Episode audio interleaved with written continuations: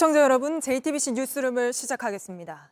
카카오 김범수 창업자가 다른 경쟁자가 SM을 인수하지 못하게 하려고 주가를 일부러 띄운 혐의로 금감원 조사를 받고 있습니다. 대기업 총수급을 피의자로 공개 소환하면서 금감원 역사상 처음으로 포토라인이 설치되기도 했습니다. 첫 소식 정희윤 기자입니다. 카카오 창업자인 김범수 전 카카오 이사회 의장이 오늘 오전 10시 피의자 신분으로 금융감독원에 출석했습니다. 지난 2월 SM엔터테인먼트 시세 조종에 관여한 혐의입니다. 조사에 임하겠습니다. 금감원엔 아침부터 이례적으로 포토라인이 생겼습니다. 일부 경영진이 구속된 가운데 창업자까지 공개 소환한 겁니다. 김 창업자는 성실히 조사에 임하겠단 말만 하고 다른 질문엔 답하지 않았습니다. 주가 조작 혐의 인정하십니까? 주가 조작 지시하거나 보고받은 적 있으십니까? 금감원 특사경은 김 창업자가 SM 지분 매입 과정을 보고받았는지 또 직접 지시했는지 여부를 살피고 있습니다. 또 SM 지분을 5% 이상 사들이고도 금융당국에 제대로 보고하지 않은 점도 들여다보고 있습니다. 카카오는 당시 하이브와의 경쟁에서 이기기 위해 2,400억 원을 들여 SM 주가를 의도적으로 끌어올렸다는 의혹을 받고 있습니다. 이에 대해 카카오 측은 시세 조종을 한 사실이 없고 김 창업자도 관여하지 않았다고 혐의를 부인하고 있습니다. JTBC 정희윤입니다. 네, 바로 금감원으로 가서 조사 상황 알아보겠습니다. 자, 정원석 기자. 오전부터 조사가 진행되고 있는데 꽤 오랫동안 되고 있네요. 네, 그렇습니다. 오늘 오전 10시 출석한 김 창업자는 어, 오후 1시 반쯤 오전 조사를 마친 뒤에 점심 식사를 하고 아직도 조사를 받고 있습니다. 아, 밤 10시가 넘은 늦은 밤이 돼야지 아, 조사가 마무리될 걸로 보입니다. 네, 재벌 총수급을 공개 소환하고 포토라인까지 설치하는 건 금감원 역사상 처음 아닙니까? 뭐 그 정도로 자신 있다는 거 아니냐 이런 분석도 나오던데요. 맞습니다. 아, 김창업자 소환 전부터 금감원은 상당한 자신감을 내비쳐 왔습니다. 아, 이미 구속된 최측근 배재현 아, 카카오 투자 총괄 대표와 나눈 통화나 메시지 등도 어, 중요 증거가 될 걸로 보이는데요. 김창업자가 참고인이 아닌 피의자 신분으로 소환된 만큼 혐의점이 어느 정도 포착된 게 아니냐 이런 분석도 나옵니다. 아, 아침부터 모여든 취재진과 포토라인 때문에 이곳 금감원은 마치 검찰 소환 조사 모습을 방불케 했는데요. 지금은 치워졌지만 금감원 로비에 포토라인이 쳐진 건 사상 처음 있는 일입니다. 네, 오늘도 카카오 관련주는 또 급락했다고요. 네, 오늘 카카오 주가는 또 3% 하락했습니다. 아, 장중엔 52주 최저가를 기록하기도 했는데요.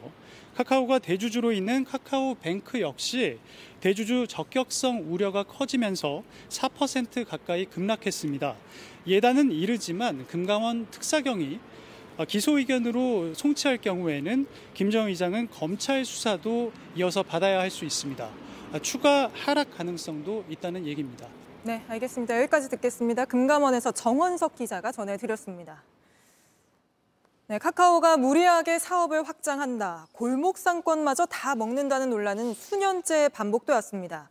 그때마다 김범수 창업자는 국회에 불려 나와 개선하겠다, 정리하겠다 약속했죠. 하지만 당장 오늘 공개된 자료를 보면 정리하겠다던 계열사가 되레 더 늘었습니다. 공다son 기자가 따져봤습니다. 지난해 국회 국정감사 증인으로 불려나온 김범수 카카오 창업자. 판교 데이터 센터 화재가 출석 이유였지만 정작 지적을 받은 건 무리한 사업 확장이었습니다. 의원들의 질타가 쏟아지자 김 창업자는 개선을 약속했습니다. 문어발 확장이나 어떤 필요한 필요치 않은 부분에 대한 아, 투자나 뭐 이런 부분에 대해서 전면 재검토를 해서 하지만 올해 카카오 계열사는 총 144개로 지난해 말보다 15개 늘었습니다. 지난 2월 SM 엔터테인먼트를 인수한 영향이 큽니다. 설립 이래 카카오는 전혀 다른 사업을 인수해가며 몸집을 불려왔습니다. SM 지분 인수 당시에도 무리한 투자란 비판이 많았는데 결국 시세 조종 의혹까지 터지며 논란을 자초한 셈이 됐습니다. 골목상권 침해 논란도 마찬가지입니다. 2년 전 김 창업자는 골목상권과 겹치는 사업은 철수하겠다고 밝혔습니다. 사실 골목 사건은 저희는 절대로 침해하지 침해한 사업엔 진출하지 않을 거고요. 만약에 그 부분이 좀 관여돼 있다면 반드시 철수하겠습니다. 이후 카카오는 꽃이나 간식 배달 서비스와 문구 도매 사업을 접긴 했지만 스크린 골프와 대리운전 등 소상공인과 같은 분야의 사업을 이어가며 여전히 갈등을 빚고 있습니다. JTBC 공다솜입니다. 정치권으로 가보겠습니다. 국민의힘이 강서구청장 선거에서 지고 12일 만에 당을 수습할 혁신위원장을 내세웠습니다. 특별귀화 1호의 호남 출신인 인요한 연세대 의대 교수입니다. 인 위원장은 와이프랑 아이 빼고 다 바꿔야 한다고 각오를 밝혔습니다. 먼저 하혜빈 기자입니다. 김기현 대표는 인요한 위원장이 국민 통합에 적합한 인물이라고 치켜 세웠습니다. 그러면서 혁신위의 전권을 넘기겠다고 공언했습니다. 위원회 구성, 활동 범위, 안건과 활동 기한 등 제반 사항에 대해 전권을 가지고 자율적, 독립적인 판단을 하게 될 것입니다.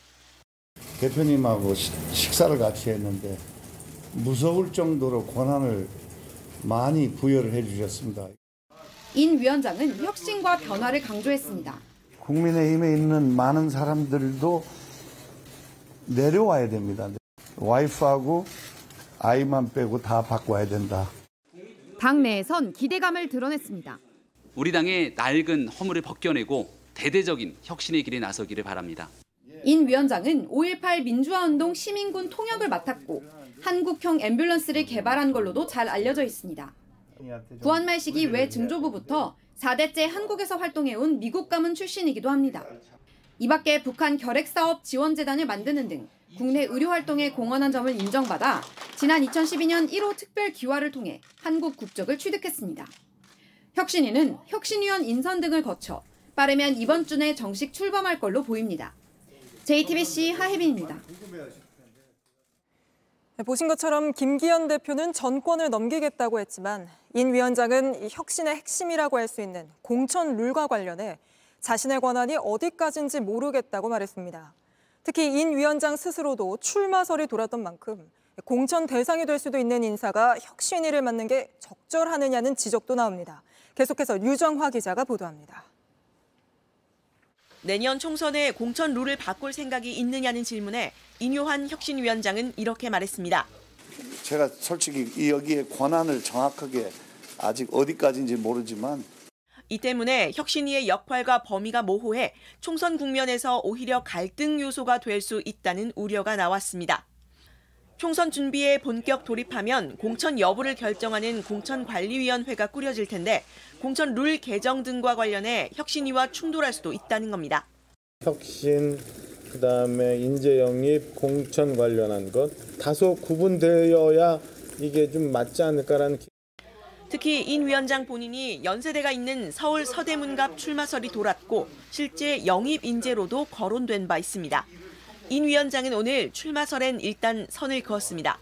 그 뭐 여러 가지 말도 있고 유혹도 있고 있지만 그 그것은 지금 여기 여기 이 일 맡은 동안에 다른 건 없습니다. 다 내려놓은 겁니다. 그건 그건 확실하게 말씀드립니다. 다만 이 일을 맡은 동안이란 단서를 단 만큼 출마 가능성이 완전히 닫힌 건 아니라는 분석도 나옵니다. 정치권에선 인 위원장이 실제 출마를 염두에 두고 있을 경우 공천에 영향을 미칠 수 있는 혁신위원장 인선은 이해 충돌 아니냐는 지적도 나오고 있습니다. JTBC 류정화입니다. 단식 후 입원 치료를 받던 이재명 민주당 대표가 35일 만에 당무에 복귀했습니다. 돌아와 처음 꺼낸 말은 무능한 내각 총사퇴하라는 것이었습니다. 여당 대표가 만나서 민생회담하자고 한 것도 거절하며 대통령과 함께 만나자고 역제안하면서 정부 여당에 각을 세웠습니다. 김지성 기자입니다. 단식 농성 도중 병원에 실려간 지 35일 만에 이재명 민주당 대표가 당무에 복귀했습니다. 복귀 후 첫 최고위원 회의에서 꺼낸 말은 내각 총 사퇴였습니다. 국정 기조를 전면 쇄신해야 합니다. 무능과 폭력적 행태의 표상이 되어버린 내각을 총사퇴시켜야 합니다. 김기현 국민의힘 대표가 제안한 민생회담에도 선을 그었습니다. 대신 윤석열 대통령을 포함한 여야정 3자 회담을 역제안했습니다. 경제 회복과 민생을 챙기기 위해서 어, 여야정 대통령과 여당 대표 그리고 야당 대표 3자 어, 회동을 제안하는 바입니다. 국민의힘은 여야 대표 양자 회담이 우선이란 입장이어서 대통령까지 참여하는 3자 회담엔 부정적입니다. 회담 성사 여부와 관련해 오히려 여권의 공을 넘기면서 압박 강도를 높인 셈입니다.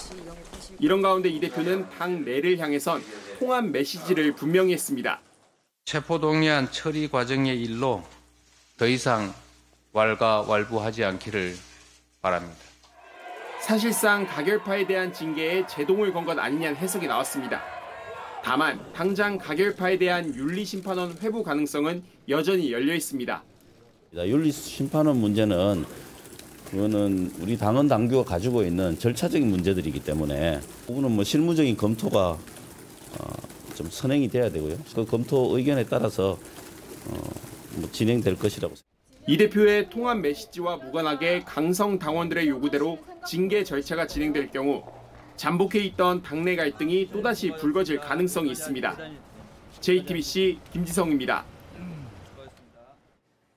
이런 가운데 오늘 대검찰청 국정감사에선 이재명 대표 수사를 놓고 공방이 거셌습니다. 민주당은 제1야당 대표를 300번 넘게 압수수색하는 게 정당하냐고 공격했고 이원석 검찰총장은 박근혜 정부나 삼성 수사할 땐 압수수색 많다는 말 한마디도 안 하지 않았느냐고 맞받았습니다. 이 내용은 박병현 기자입니다. 민주당은 표적 수사라고 규정했습니다. 대한민국이 생기고 나서 민주화된 이후에 야당 대표에 대해서 그것도 제1야당 대표에 대해서 구속영장을 국회로 이렇게 두 번씩이나 보내온 것은 최초의 사례입니다. 압수수색이 너무 많다고도 했습니다. 대선 이후에 376건이다 이제 그 민주당에서 그렇게 이야기를 하고 있는데요. 실제 그냥 대충 한 게 아니고 날짜별로 장소별로 다 센 거거든요. 이원석 검찰총장은 문재인 전 대통령의 말로 받아쳤습니다. 살아 움직이는 수사를 말릴 수도 없는 거 아니냐 그런 표현을 쓰셨습니다. 대장동 관련한 수사는 민주당의 내부 경선 과정에서 어, 경선의 상대방으로부터 문제 제기가 되어서 왜 다른 수사에선 같은 문제를 제기하지 않았느냐고도 했습니다. 박근혜 대통령에 대해서 압수수색을 할 때 삼성그룹, 롯데그룹, SK그룹에 대해서 압수수색할 때 압수수색이 많다는 말씀 한마디도 안 하셨습니다. 이 대표에 대한 구속영장 기각에 대해 민주당이 초라한 결과라고 말하자 이 총장은 법원은 방어권 보장, 검찰은 범죄 혐의 중대성 위주로 봐서 판단이 달라진 것 같다고 말했습니다. JTBC 박병현입니다. 자녀의 학교 폭력 의혹이 제기되자 곧바로 자리에서 물러난 김승희 전 대통령실 의전비서관을 놓고 정치권 공방이 이어지고 있습니다. 야당은 대통령실이 논란이 불거질 걸 미리 알았다고 주장했고 대통령실은 사실이 아니라고 반박했습니다. 배양진 기자입니다.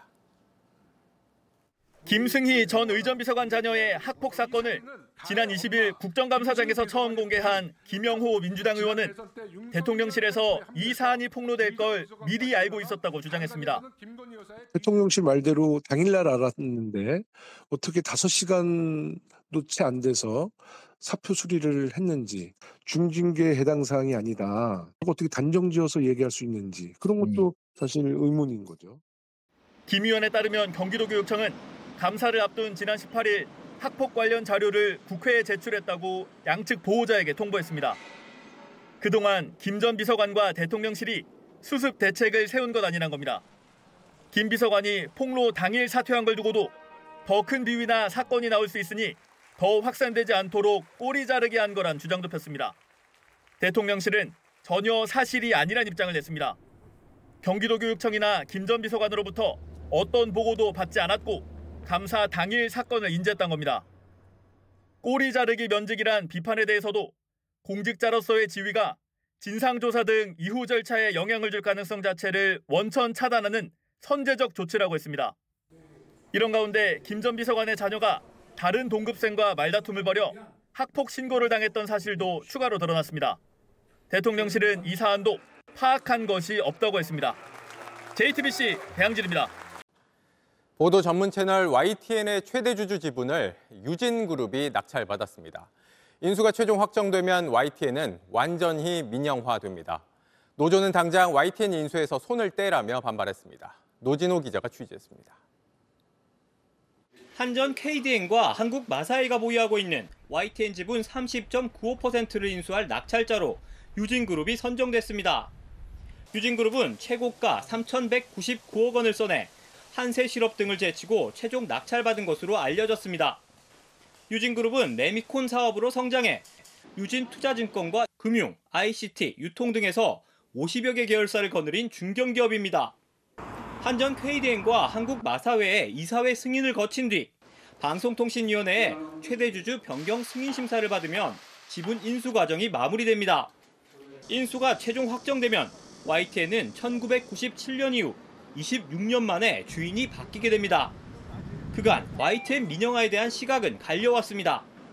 공기업이 소유하고 있어 보도의 공정성과 공공성을 담보할 수 있었단 평가도 있었지만 반대로 공기업이 최대 주주다 보니 사장 선임 때마다 정부 입김으로부터 자유로울 수 없었단 비판도 나왔습니다.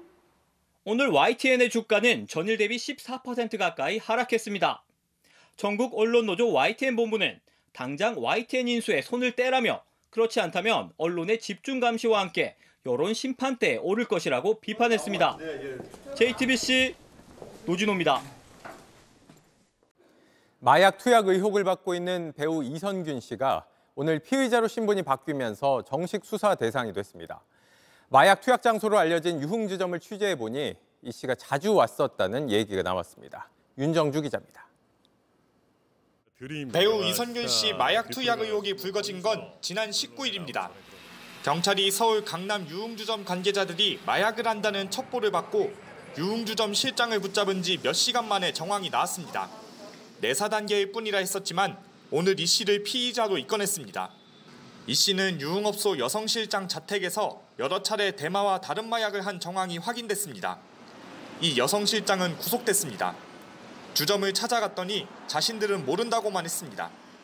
이전 가게에서 뭘 했는지 진짜 모르는데 이전 가게에 옷이 자주 오셨던 건 맞아요. 하지만 은밀하게 오는 VIP들이 있고 다른 혐의도 불거질 수 있다고 말했습니다. 근데 아무나 오지 않아요? 알려서 그러신 거는 몰라요. 그더 크게 터질 수도 있어요. 더 크게 터질 수도 있고. 경찰은 증거 조사를 마치는 대로 이 씨를 불러 조사할 계획입니다. JTBC 윤정주입니다. 이선균 씨는 촬영을 앞둔 드라마에서 하차했고 이미 촬영을 마친 영화들은 타격이 불가피한 상황입니다. 한 달 전 술과 약에 의존하지 않는다고 말했던 것도 도마에 올랐습니다. 정재우 기자입니다. 배우 이선균 씨가 촬영을 앞두고 있던 드라마가 이선균의 하차를 결정했습니다. 지난주부터 촬영에 들어갔는데 주연의 빈자리를 오래 둘 수 없어서입니다. 다른 배우들의 촬영은 진행 중이지만 배우 교체를 논의할 수밖에 없어졌습니다. 이미 찍어둔 영화 두 편에도 타격이 불가피합니다. 탈출은 내년 초에 개봉을 준비 중이었고 행복의 나라는 후반 작업을 진행 중이었습니다. 부부가 함께 출연한 교육용 광고는 방송을 중단했습니다. 인터뷰에서 본인이 했던 말들은 부메랑처럼 돌아왔습니다. 지난달 개봉한 영화 잠에서 몽유병 환자 역할을 맡았는데 렘 수면 행동 장애를 앓고 있다라는 뜻이에요. 고칠 수 있는 거죠?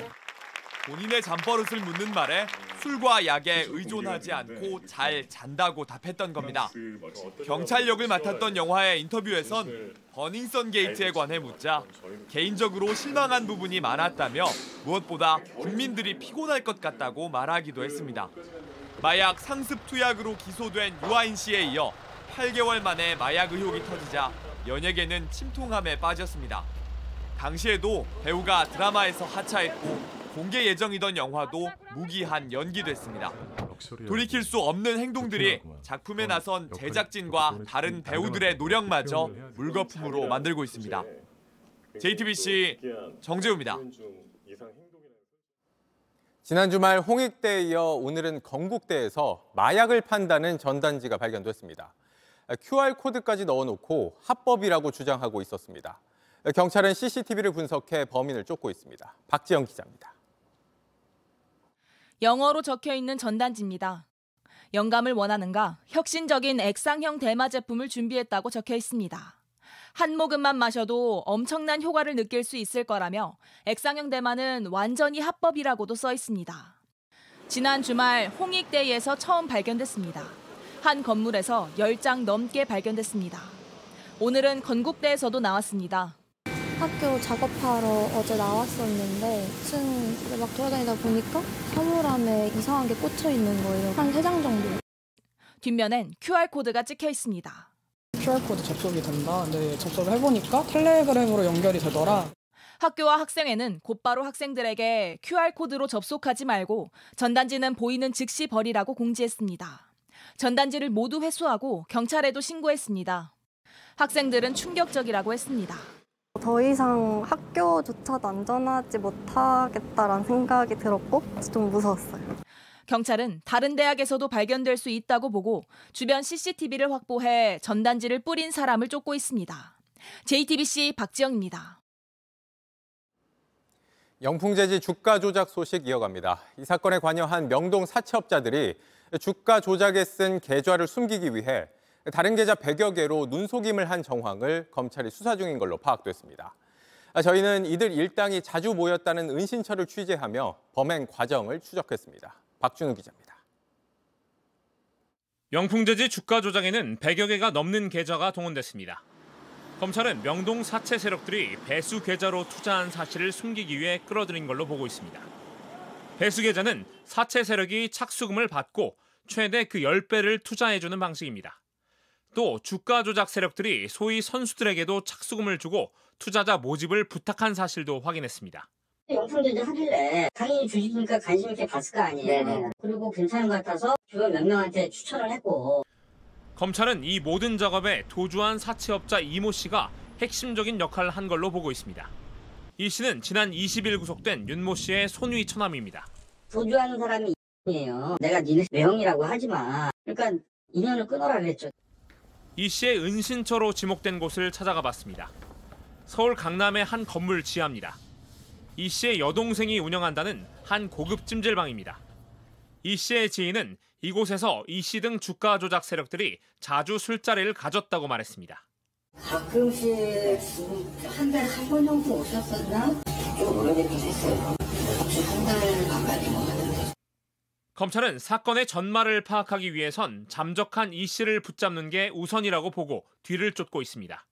JTBC 박준호입니다. 주가 조작 사건이 반복되는 건 증권사의 관리가 허술하기 때문이란 지적도 나옵니다. 영풍재지 주가 조작 세력에 판을 깔아줬다는 지적을 받고 있는 키움증권은 5천억 원을 못 받을 상황에 몰렸고 오늘 주가는 폭락했습니다. 이상화 기자입니다. 오는 키움 증권 주가는 24% 급락 마감했습니다. 사라진 시가총액이 하루에만 6,300억 원에 이릅니다.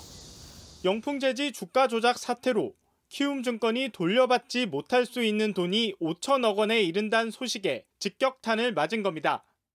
보통 증권사는 담보 성격으로 현금이 없어도 주식을 살 수 있는 증거금률 제도를 두고 있습니다. 올 상반기 영풍재지 주가가 수상하게 움직이자 다른 증권사들은 증거금률을 100%, 즉 현금으로만 살 수 있게 규제를 강화했지만 키움증권은 40%로 유지해 왔습니다. 주가 조작 세력에 빌미를 줬단 비판이 나오는 이유입니다. 키움 같은 경우에는 개인 투자자 비중이 가장 높은 증권사라고 볼 수가 있고요. 개인 투자자 고객들을 유치하기 위해서 적극적인 방식으로 이제 운영을 해 왔지 않았나. 올 초부터 증권사들의 리스크 관리를 주문해온 금융 당국은 적극적인 영업 활동으로만 볼 수 없다는 입장입니다. 당국은 조만간 전 증권사를 상대로 실태 점검에 나선다는 방침입니다. 지난 4월 S지발 무더기 하한가 사태 당시에도 김인래 전 회장이 연루됐다는 의혹을 받았던 키움증권은 뒤늦게 에코프로 등 주가가 불안한 15개 종목에 대해 담보 거래를 막기로 했습니다. JTBC 이상화입니다. 전쟁 소식입니다. 가자 지구에 지상군을 투입하겠다고 예고해온 이스라엘이 지상군이 밤사이 기습 작전을 벌였다고 밝혔습니다. 이스라엘이 이렇게 지상전을 펼쳤다고 밝힌 건 이번이 처음인데 지상에서 전면전이 임박했다는 분석도 나오면서 국제사회의 우려가 커지고 있습니다. 먼저 정종문 기자입니다. 현지 시간 23일 새벽 이스라엘군이 가자 지구 내에서 기습 작전을 벌였습니다. במהלך הלילה נערכו פשיטות של כוחות שריון וחי"ר. הפשיטות האלה הן פשיטות שהורגות חוליות מחבלים שנערכות לקראת השלב הבא שלנו במלחמה. 제한적이라고 했지만 이스라엘이 가자 지구 내에서 지상 작전을 했다고 밝힌 건 이번이 처음입니다. 앞서 하루 전엔 가자 지구 내에서 작전 중이던 이스라엘군 탱크와 차량을 향해 하마스가 미사일을 발사해 이스라엘 병사 한 명이 숨지고 세 명이 부상당했습니다. 이스라엘군이 잇따라 가자 지구 내에서 작전을 펼치면서 전면전이 임박했다는 분석이 나옵니다. 이스라엘군은 레바논과 팔레스타인 서안 지구로도 공습을 이어갔습니다. 특히 이스라엘 국방장관은 헤즈볼라가 참전할 경우 레바논을 석기 시대로 돌려놓겠다고 강도 높은 경고를 내놨습니다.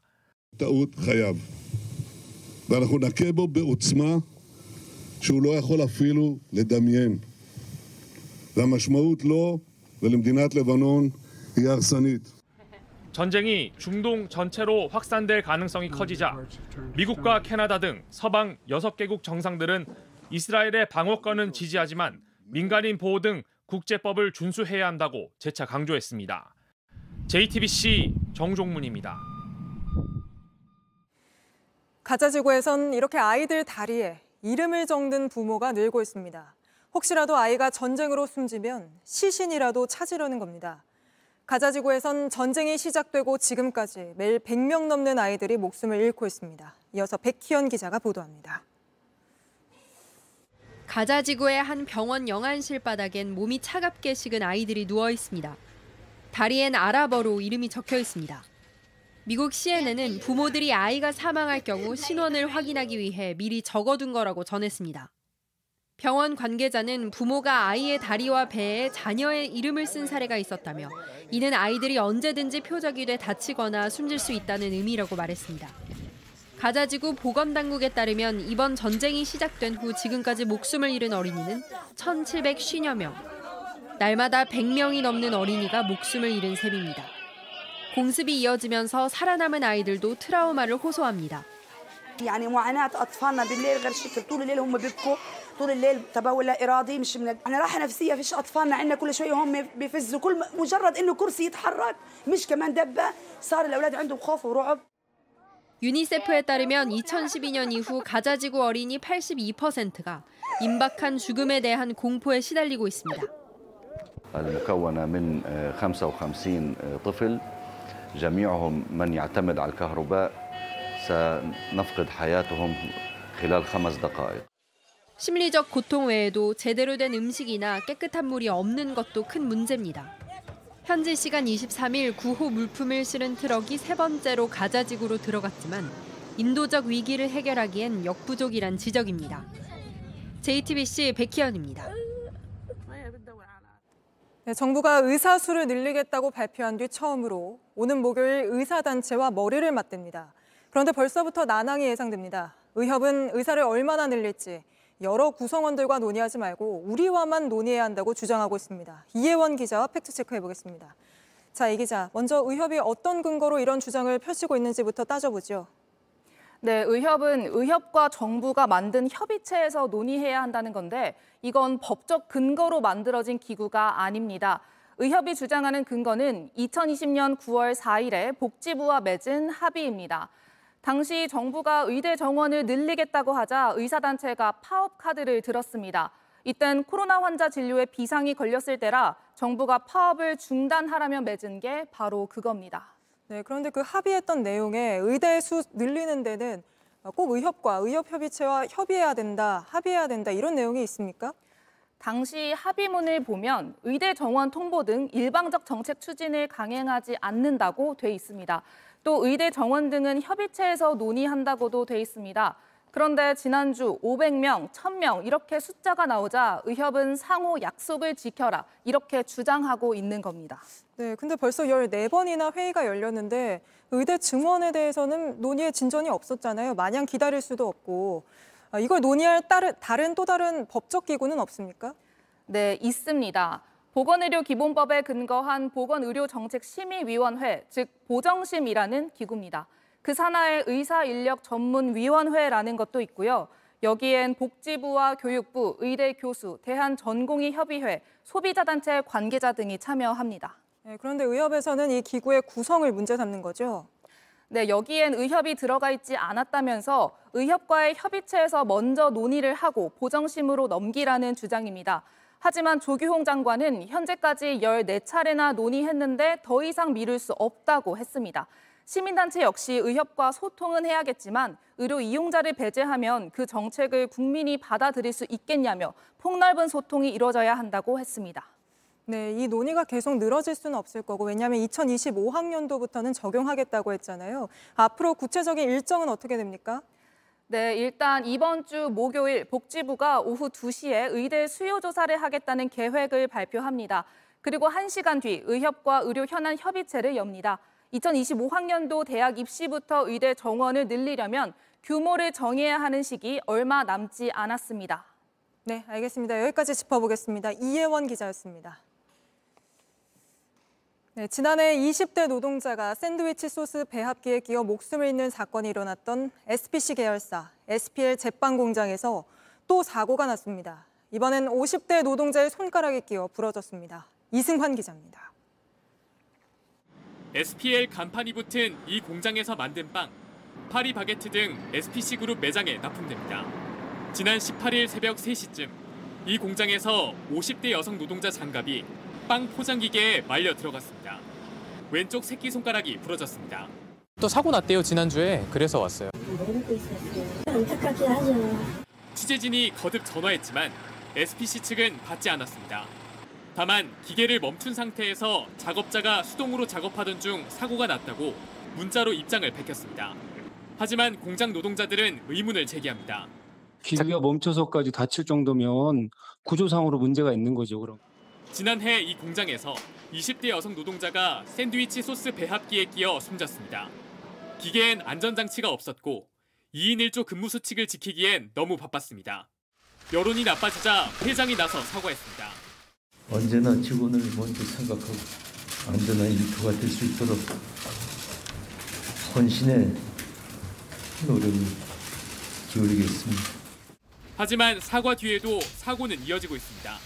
SPC 그룹 또 다른 계열사 샤니 성남 공장에서도 노동자 한 명이 숨지고 두 명이 다쳤습니다. 이딴 사고에 국회는 오는 26일 고용노동부 국정감사에 증인으로 허 회장을 불렀습니다. 하지만 허 회장은 K푸드 세계화를 위한 해외 출장에 가야 한다며 불출석 사유서를 냈습니다. JTBC 이승환입니다. 네, 이제 곧 헬로윈데이입니다. 경찰이 이 기간 오는 금요일부터 다음 주 화요일까지 홍대와 이태원, 강남 등 사람이 많이 몰릴 걸로 예상되는 지역 16곳에 경찰 천여 명을 투입해 특별 관리하기로 했습니다. 특히 마포와 용산, 강남의 일부 골목 등 제곱미터당 3명 이상의 인파가 모일 걸로 예상되는 고밀도 위험 골목길을 집중 관리할 예정입니다. 경찰은 위험 지역에 방송 조명차를 배치해 시야를 밝히고 인파가 한 방향으로 몰리지 않도록 안내하겠다고도 밝혔습니다. 다음 이슈 전해드립니다. 한동안 중국 보따리상들이 외국 슈퍼마켓 돌면서 분유를 싹쓸이 한다는 뉴스가 많았습니다. 2008년 중국에서 멜라민 분유 파동이 나면서부터입니다. 독성 화학 물질이 든 분유가 유통이 되면서 6명이 숨지는 사건 이후에 중국인들이 외국산 분유만 찾았던 겁니다. 우리 소비자들도 식당 갈 때마다 중국산 김치냐 묻게 만든 일도 있었죠. 2년 전에 이 김치 담글 절인 배추 더미에 한 남성이 옷도 안 건칠 채 몸을 담근 이 영상, 알몸 김치 논란 때문입니다. 이번에는 맥주입니다. 칭따오 맥주 공장에서 한 직원이 원료의 소변을 보는 걸로 추정되는 영상이 공개되면서 논란입니다. 중국인들뿐 아니라 우리 소비자들도 경악하고 있는 가운데 중국 공안은 영상 속 남성을 체포했습니다. 베이징 박성훈 특파원입니다.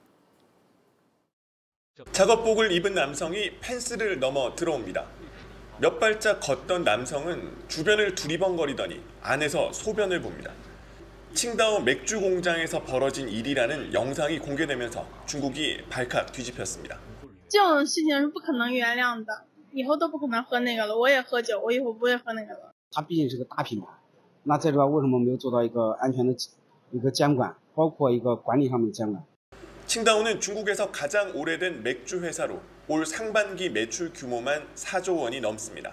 我们现在是成立了一个专项小组了，青岛市的公安局包括市政监督区也都介入了。 채소 공장에 담배꽁초를 버리거나 알몸으로 김치를 만든 데 이어 또다시 위생 논란이 불거지자 우리나라에서도 비판 여론이 커지고 있습니다. 그러자 중국 일각에선 무조건 비난하는 건 옳지 않다는 목소리도 나옵니다. 중국의 한 경제 매체는 내부자를 인용해 해당 장소가 칭다오 공장이 아니라 물류업체 운송 창고라고 주장했습니다. 영상 제보자의 신원과 촬영 날짜, 장소 등이 분명치 않다며 가짜 뉴스라는 데 무게를 둔 겁니다. 공안 당국이 소변을 눈 남성과 영상 촬영자를 체포했다고 밝힌 가운데 경찰 조사 결과를 지켜보자는 관망론도 나오고 있습니다. 베이징에서 JTBC 박성훈입니다.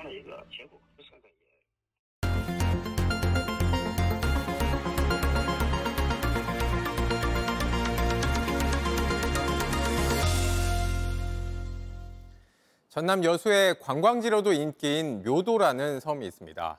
그런데 이곳이 한여름에도 마치 눈 덮인 것처럼 하얗게 보인다고 하는데 밀착 카메라가 확인해 보니 불법으로 쌓아둔 굴 껍데기 때문이었습니다. 이상엽 기자가 취재했습니다. 흰 눈이 쌓인 것처럼 하얗습니다. 바닷가 옆 산을 뒤덮었습니다. 뿌옇게 변한 물이 차 있는 웅덩이도 보입니다. 전남 여수에 있는 섬 묘도입니다.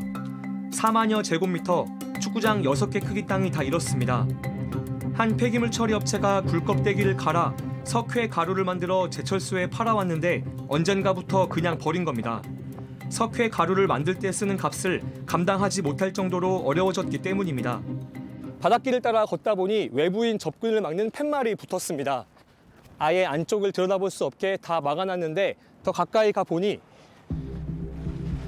친환경 비료를 만든다는 공장이 보입니다.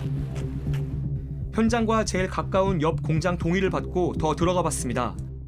제 뒤로 산더미처럼 쌓인 흰 가루가 보입니다. 한 업체가 굴껍데기를 갈아서 재활용하겠다며 지자체 허가도 없이 수년째 산속에 방치한 겁니다. 썩은 굴껍데기에서 나오는 침출수는 환경을 망가뜨리고 있습니다. 산 꼭대기까지 흰 가루가 쌓였고 굴껍데기를 가는 기계들도 벌어졌습니다. 굴을 양식할 때 쓰는 검은색 플라스틱 줄도 있습니다. 현행법상 굴껍데기는 수산 부산물이지만 플라스틱이 섞이면 폐기물로 봐야 합니다. 오염된 침출수가 생길 수밖에 없습니다. 비가 많이 오면은 또랑으로 내려오죠. 그러면 그거 어디로 가겠어요? 바다로 다 가지. 우유, 우유 뿌려놓은 것처럼 그 주위가 막 하얘요. 전문 업체에 의뢰해 2017년부터 위성 영상을 분석해봤습니다. 2019년에 없던 기계들이 2020년쯤 갑자기 산속에 들어옵니다. 관련법상 허가 없이 산에 폐기물 처리 공장을 지을 수 없는데 지자체가 허가한 겁니다. 지목에 대해서는 검토를 못한 것 같다고. 다만 지자체는 2020년 뒤늦게 이 같은 사실을 알고 최근까지 7차례 원상복구 명령을 내렸다고 설명했습니다. 업체를 운영했던 한 대표는 허가를 받고 한 것뿐이라고 했습니다. 그 임야 위에 그 기계 설비가 설치되어 있는 공장에다가 폐기물 면허를 주는 게 말이 안 되잖아요. 그 업, 면허가 없었으면 업 자체가 불가능했을 거고 아무도 속지 않았겠죠. 또 다른 대표는 불법이라는 사실을 인정했습니다. 2017년 뭐 이 정도에 보관할 수 없는 임야라는 것의 산지에 그걸 보관을 하고 있었죠. 그때부터 산지를 빌려서 불법이죠. 업체 측은 최대한 빨리 치우겠다고 밝혔습니다. 공장이 문을 닫고 관계자들도 현장을 떠났습니다. 업체가 책임을 지지 않고 지자체도 처리를 못하는 사이 산속엔 환경을 망가뜨리는 폐기물만 남았습니다. 밀착 카메라 이상엽입니다. 최근 보이스피싱 조직들은 이른바 대포 통장을 구하기 어려워지자 가상 계좌를 새로운 범행 수단으로 쓰고 있다고 합니다. 이들에게 범행했을 가상 계좌를 넘겨주고 160억 원 수익을 챙긴 일당이 붙잡혔습니다. 정영재 기자입니다. 검은 옷 입은 남성을 따라가는 형사들은 슈퍼카 트렁크를 열어봅니다. 차량 가격만 4억 원 넘는 람보르기니 차량입니다. 경찰에 붙잡힌 40대 남성은 가상 계좌 브로커 조직원입니다. 보이스피싱이나 불법 도박 사이트 조직에 가상 계좌를 팔았습니다. 1년 동안 이렇게 넘긴 계좌는 6만 4천 개. 수수료로 1%를 받아 모은 수익금은 160억 원입니다. 대포 통장을 모으기가 어려워진 범죄 조직들에게 가상 계좌를 판 겁니다. 가상 계좌 만드는 방법 간단했습니다. 온라인 사업 8개를 등록하고 결제 대행사와 계약해 가상 계좌를 만들고 없앨 권한을 받았습니다. 수수료만 내면 가상 계좌를 얼마든 만들 수 있게 됐습니다. 더 이상 어렵게 대포 통장 개설자를 모집하지 않아도 되는 겁니다. 금융당국 그 시스템 전체가 요거에 대한 그 사전 사후 서칭 기능이 없어가지고 이제 이런 일이 벌어졌던 것 같습니다. SNS로 가상 계좌 판매를 홍보했고 사고가 나면 책임진다고도 했습니다. 경찰은 이런 일당 13명을 구속했습니다. JTBC 전영재입니다.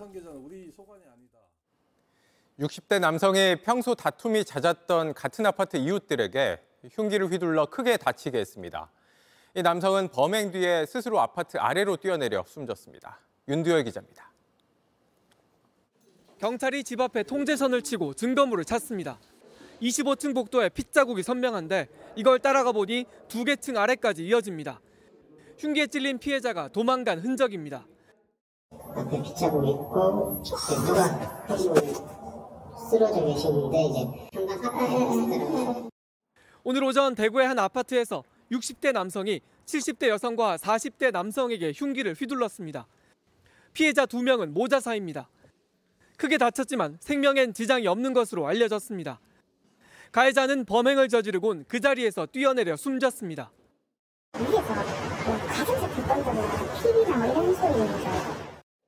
가해자와 피해자들은 같은 아파트에 사는 이웃이었습니다.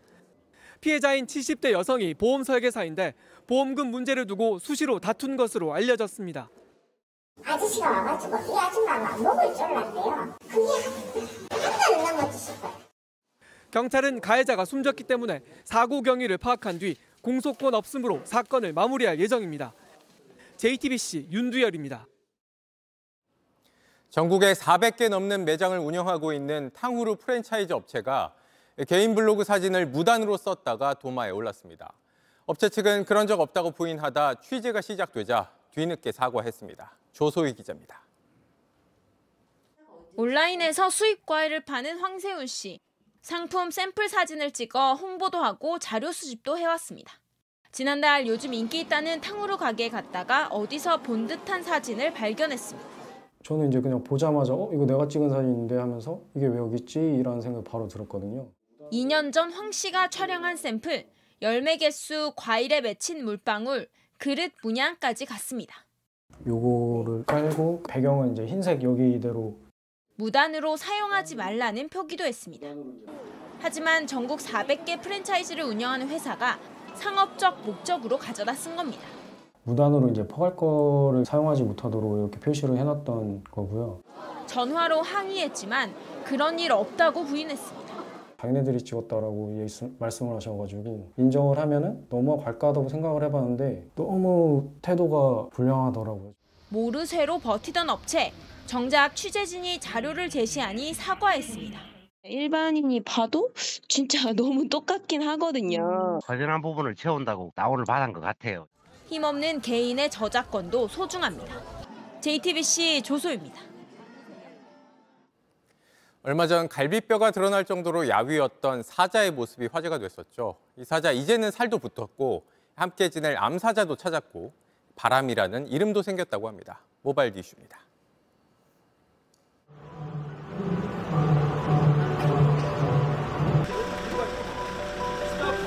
주먹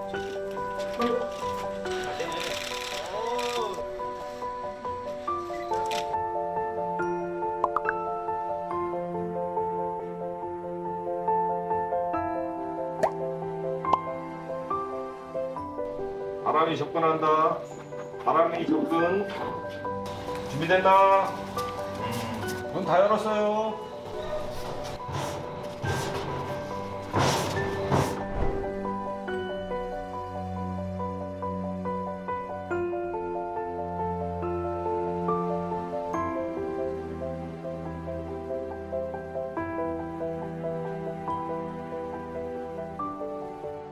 그리고 도도는 이제 도망가니까 좀 쫓아가려는 어, 그런 모습들이 있었는데 지금은 뭐 소강 상태고요.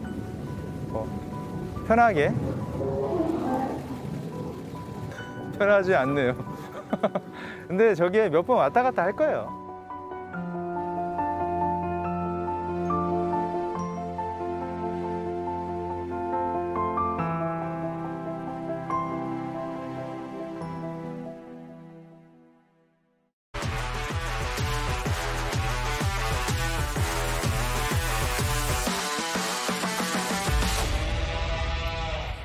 뉴스입니다. 올해 프로야구 개막 직전 뒷돈 파문이 터진 데 이어 가을 야구 시작과 함께 또 다른 의혹이 불거졌습니다. 이번엔 구단 관계자가 계약서를 위조해 뒷돈을 챙겼다는 의혹입니다. 오선민 기자입니다. 커다란 홈런은 물론 안정적인 수비로 시즌 초반 LG의 상승세를 이끌어간 박동원. FA 자격을 얻어 4년 총액 65억 원에 올해 LG로 이적했는데 전 소속팀인 기아와 지난해 연장 계약 협상을 하는 과정에서 장정석 전 단장에게 뒷돈을 요구받았다고 폭로했습니다. 장 전 단장에 대한 검찰 수사가 끝나지 않은 가운데 FA 계약에서 또 다른 뒷돈 거래가 있었다는 의혹이 나왔습니다. 구단의 핵심 관계자가 선수도 모르게 뒷돈을 만들어서 챙기고 있다는 의혹이 그것입니다.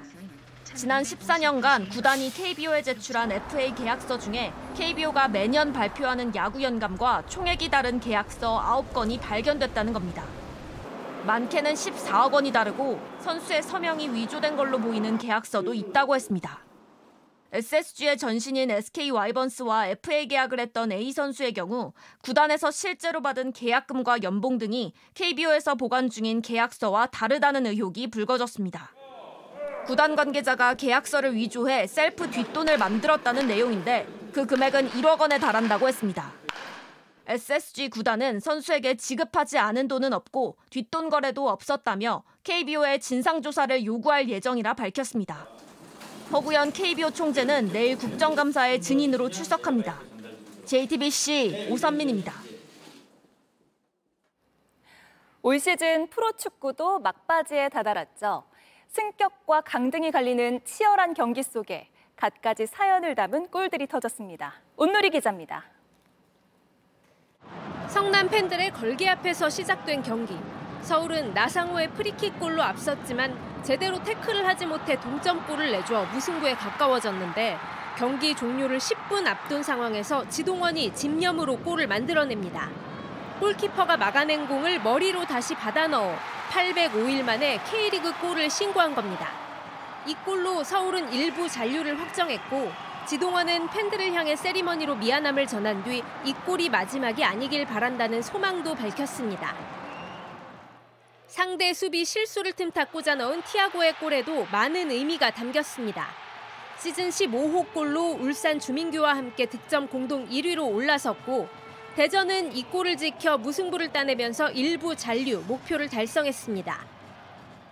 전반 15분 선제골을 시작으로 중거리 슛으로 기록한 멀티골, 이후 머리로 꽂아 넣은 골까지 최병찬은 프로 데뷔 후 6년 만에 처음 해트트릭을 기록했습니다. 세 골을 포함해 김천은 한 경기 무려 7골을 터뜨리며 올 시즌 K리그2 최다 득점을 완성했고 리그 2위로 일부 리그 승격 가능성도 높였습니다. 천안의 파울리뇨에게도 해트트릭 기회는 있었습니다. 절묘하게 수비를 제치고 넣은 두 번째 골 이후 다시 한번 득점 기회가 찾아왔지만 욕심을 내는 대신 동료에게 밀어줘 도움을 기록했습니다.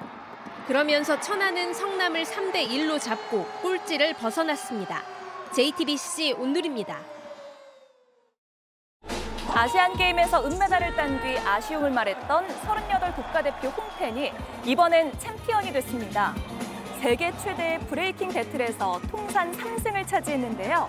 등장할 때부터 존재감이 남달랐고 무대 위 퍼포먼스는 상대를 압도했습니다.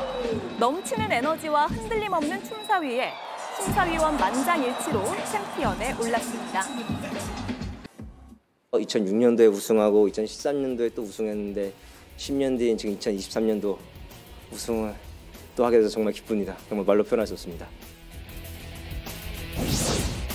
그런가 하면 테니스에선 37 가엘 몽피스가 반전 드라마를 썼습니다. 현재는 세계 랭킹 140인데 전성기 때가 떠오르는 멋진 포핸드로 상대를 압도했습니다. 37을 넘긴 선수가 ATP 투어에서 우승한 건 1990년 이후 네 번째인데요. 그만큼 진귀한 기록입니다. 관중석에 불이 난 듯 시뻘건 불빛이 번지고 연기가 자욱합니다. 선수 한 명이 쓰러져 응급처치를 하는데요. 결국 이 선수 병원으로 후송됐습니다. 그리스 축구리그 최대 라이벌전에서 벌어진 일입니다. 가열된 응원 도중 관중석에서 폭죽이 날아왔고 몸을 풀던 선수의 머리에 맞았습니다. 두 팀의 경기는 살벌하기로 악명이 높은데요. 4년 전엔 팬들이 경기장으로 난입해 선수를 폭행하는 일도 있었습니다. 이 중 한 팀인 올림피아코스는 얼마 전까지 황인범과 황의조가 뛰던 곳이네요. 아크 부근에서 그것도 머리로 날린 20m 중거리 슛입니다. 동료들이 함께한 골 세리머니도 재밌네요.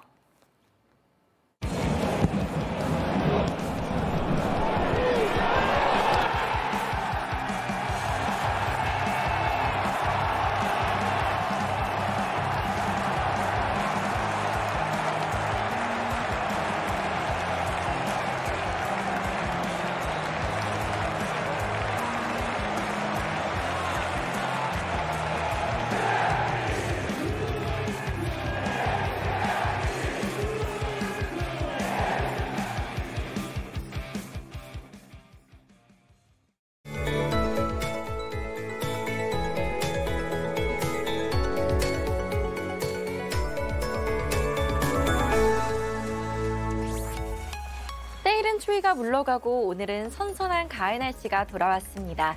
오늘 서울의 아침 기온은 11.1도로 어제보다 6도가량 높았는데요. 내일도 아침 12도, 한낮 19도의 예년 가을 날씨 보이면서 큰 추위 걱정은 없겠습니다.